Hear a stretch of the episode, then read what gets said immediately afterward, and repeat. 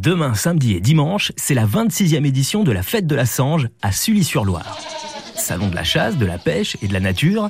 C'est l'occasion de se retrouver dans le parc du château de Sully-sur-Loire. De nombreux intervenants et commerçants viendront exposer leurs productions, présenter leurs élevages, leurs meutes et pêcher au bord de la Sange. Partager et échanger avec les visiteurs, curieux que vous êtes hein, d'entretenir et cultiver votre terroir local. 2022 a été marqué par un nombre record de fréquentation avec près de 35 000 visiteurs sur trois jours. Euh, grâce au dévouement hein, des 100 bénévoles de l'association, le salon de la fête de la Sange est devenu un événement incontournable de la région centre. Rendez-vous donc dès demain dans le cadre exceptionnel du parc du château de Sully-sur-Loire et des bords de la Sange. On vous offre d'ailleurs vos places toute la journée dans le kiosque sur France Bleu Orléans.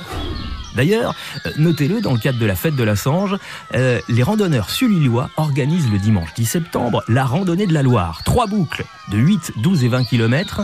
Les inscriptions s'effectuent sur place, à l'air de Loire, entre le château et la Loire, à partir de 7 h du matin. Enfin, et ça n'a rien à voir, vous savez que la saison des inscriptions aux associations pour la nouvelle année est ouverte.